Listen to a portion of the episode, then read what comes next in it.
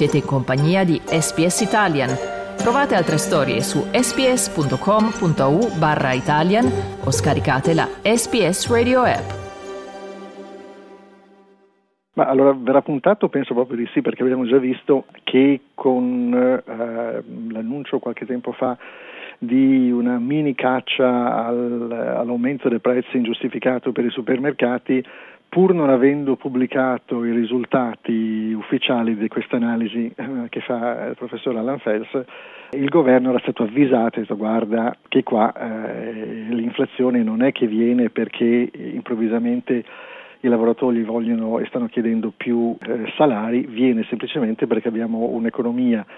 dove ci sono oligopoli, dove c'è pochissima competizione e quindi le imprese tutto sommato possono permettersi di fare i prezzi che vogliono e eh, dopo il Covid è un qualche cosa che hanno fatto. E il livello di concentrazione della proprietà in alcuni settori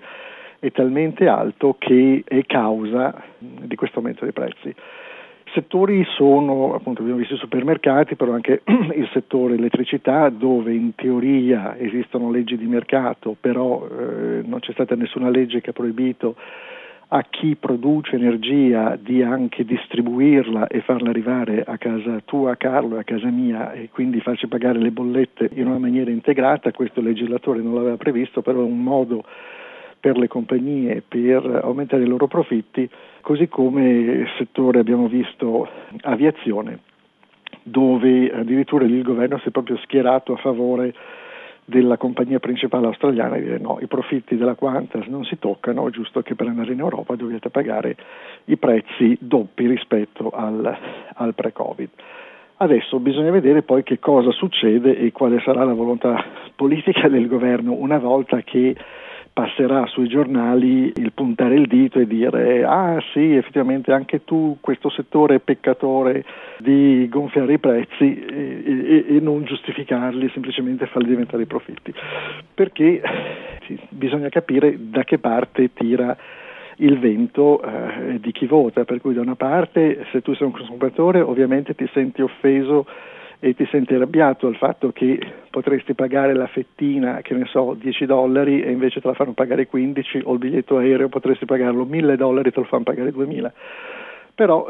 quando abbiamo, non siamo più eh, consumatori ma siamo investitori perché il nostro fondo pensione, bene o male, il nostro obbligatorio investe per noi, ecco lì che ci fa piacere investire in compagnie che hanno dei profitti molto molto alti. Quindi lì sarà proprio una classica sfida eh, di comportamenti tra noi e noi stessi, magari ci dobbiamo mettere tutti quanti un po' di fronte allo specchio e dire ma allora cosa vogliamo essere, consumatori oppure investitori, perché eh, non possiamo essere l'uno e l'altro e avere ragione in entrambi i casi. Ecco, qua ti sfida a dire qual è il proverbio in italiano, si dice la moglie e la botte, come si combinano le due? Ah, tu sai che io sono, sono, la, la, moglie piena e la botte ubriaca. Eh, finirei probabilmente per dire qualche strafaccione del genere, per cui magari lasciamo, possiamo farlo come concorso per, per gli ascoltatori, aiutarti a trovare una definizione giusta per questo, però ci siamo capiti, non è possibile avere entrambi le cose, non possiamo essere consumatori felici e investitori felici, quindi o siamo investitori felici o siamo consumatori felici, io ti dico da un punto di vista economico, chi ha parecchi soldi, quindi chi ha wealth, eh, è un investitore perché quanti polli può consumare un giorno? Non, non ne può consumare 15 in un pasto solo, per cui chi ha tanto si ritrova ad avere più risparmi di quello di cui ha bisogno quindi è un investitore, chi invece arriva sì e no alla fine del mese e che spende praticamente la maggior parte, se non tutto il reddito o oltre, se è un mutuo per arrivare alla fine del mese è in gran parte un consumatore e non un investitore, per cui da un punto di vista economico è chiara qual è la divisione, però eh, ripeto, quando leggiamo le notizie sui giornali o le sentiamo anche in televisione, questi messaggi sono generalmente confusi e uno si augura che confusi invece non lo siano per chi ci governa. Invece parliamo proprio delle nostre tasche, dei nostri portafogli, sia che noi siamo investitori o consumatori. Eh, a inizio settimana è stato presentato in Parlamento dal ministro del Tesoro Jim Chalmers il disegno di legge sulla terza fase dei tagli fiscali di cui eh, ne stiamo parlando ormai da due settimane. Politicamente è una grana sia per il governo che per la coalizione albanese. Da una parte chiede il sostegno del Partito Liberale, che però continua ad accusarlo di aver mentito all'elettorato, allo stesso tempo si dichiara favorevole ad ogni taglio fiscale, insomma è una vera e propria grana politica per loro. Intanto però uno studio indipendente ha mappato i risultati di questi tagli nei prossimi dieci anni e sembra che circa l'84% dei contribuenti ci guadagnerà. Allora, come funziona secondo i piani laboristi questo progetto fiscale nei prossimi dieci anni? È vero che entreranno per la vasta maggioranza delle persone più soldi nel portafoglio? Ma allora, innanzitutto sappiamo quando si fanno previsioni sono basate su assunzioni e ipotesi che eh, generalmente non sono eh, poi eh, attuate, per cui ehm, è, è, difficile dire è vero, ha ragione questo, ha ragione quell'altro, quindi servono semplicemente come una linea guida. Quello che succede è questo, sono due cose da dire. La prima è che il governo ha deciso di rompere una promessa che ha continuato a fare fino all'altro giorno dicendo io vi ho promesso che abolivo la fascia di tassazione dei redditi da sopra 120 mila dollari l'anno fino a 200 mila dollari l'anno. E eh, tutta questa parte di, re, di, di, di, tassazione che io raccoglievo come governo ve la ridò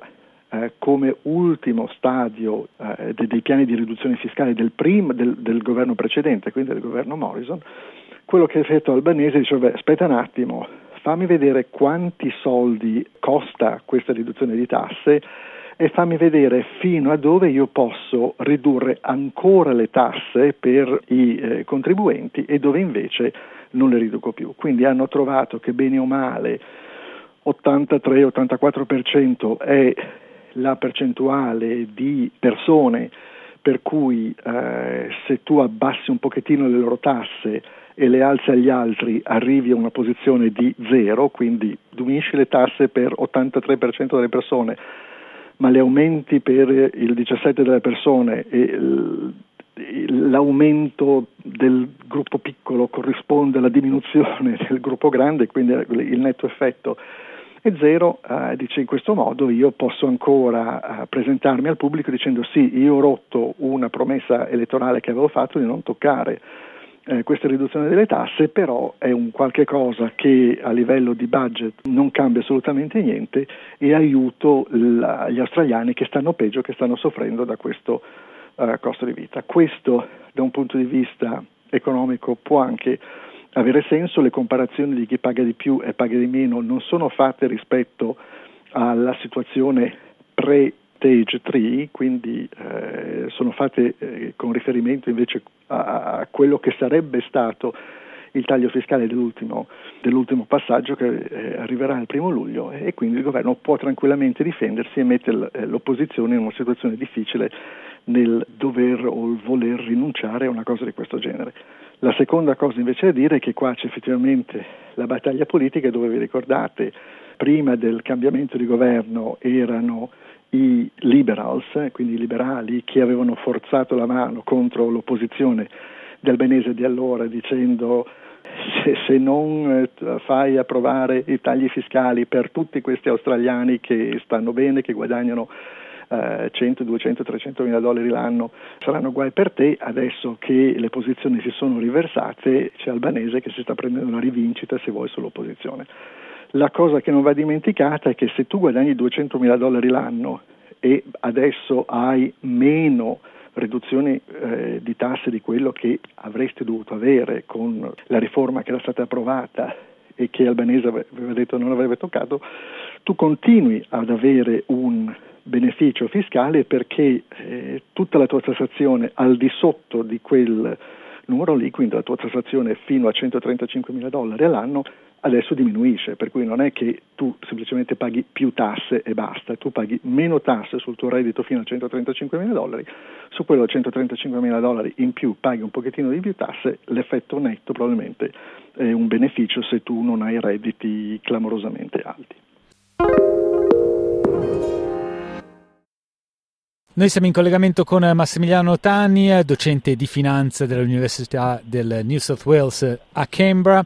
Max, a inizio settimana la Reserve Bank ha iniziato la sua prima due giorni di riunione per decidere cosa fare con i tassi di interesse. Adesso non è soltanto riunione giornaliera, ma li chiude in una stanza per due giorni per evitare che sbaglino. Allora, nel giro di un mese, come previsione, si è passati nell'analisi da un probabile ulteriore aumento a febbraio alla certezza che non si sarebbero mossi fino addirittura ad un taglio del eh, tasso di interesse a maggio. Allora, perché queste fluttuazioni? Cosa ci hanno detto i dati sul lavoro e sull'inflazione di dicembre? Ci ha detto che l'economia australiana si sta raffreddando non particolarmente velocemente, si sta raffreddando come le altre economie, come quelle in Europa, come quelle negli Stati Uniti, e quindi stanno andando nella direzione desiderata di crisi economica che la banca centrale vuole. Le aspettative sono per eh, una continua riduzione della crescita dell'economia australiana fino a fine anno e quindi questo dovrebbe rendere la banca felice e, eh, di conseguenza eh, promuovere, aiutare o facilitare la diminuzione dei tassi di interesse. Quello che preoccupa e quello che è abbastanza divertente è quello che dicevi tu all'inizio, vale a dire che mentre prima si riunivano per tre ore al mattino, decidevano e arrivederci a tutti, adesso invece devono stare lì due giorni dove uno si augura che li tengano a pane d'acqua per fare delle decisioni eh, precise perché eh, non, non, si riesce a capire per quale motivo eh, ci devono essere queste riunioni così lunghe dove effettivamente anche il costo di avere queste riunioni, che è sempre qualcosa eh, che finisce sulle tue tasse, sulle mie, che cosa assolutamente serve a quello. Perché è un'immagine un po' calvinista che stanno lavorando col sudore della fronte.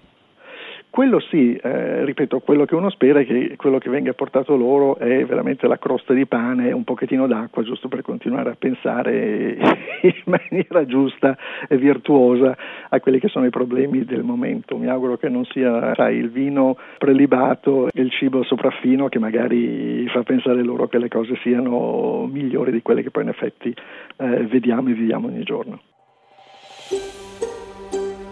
Cliccate mi piace, condividete, commentate, seguite SPS Italian su Facebook.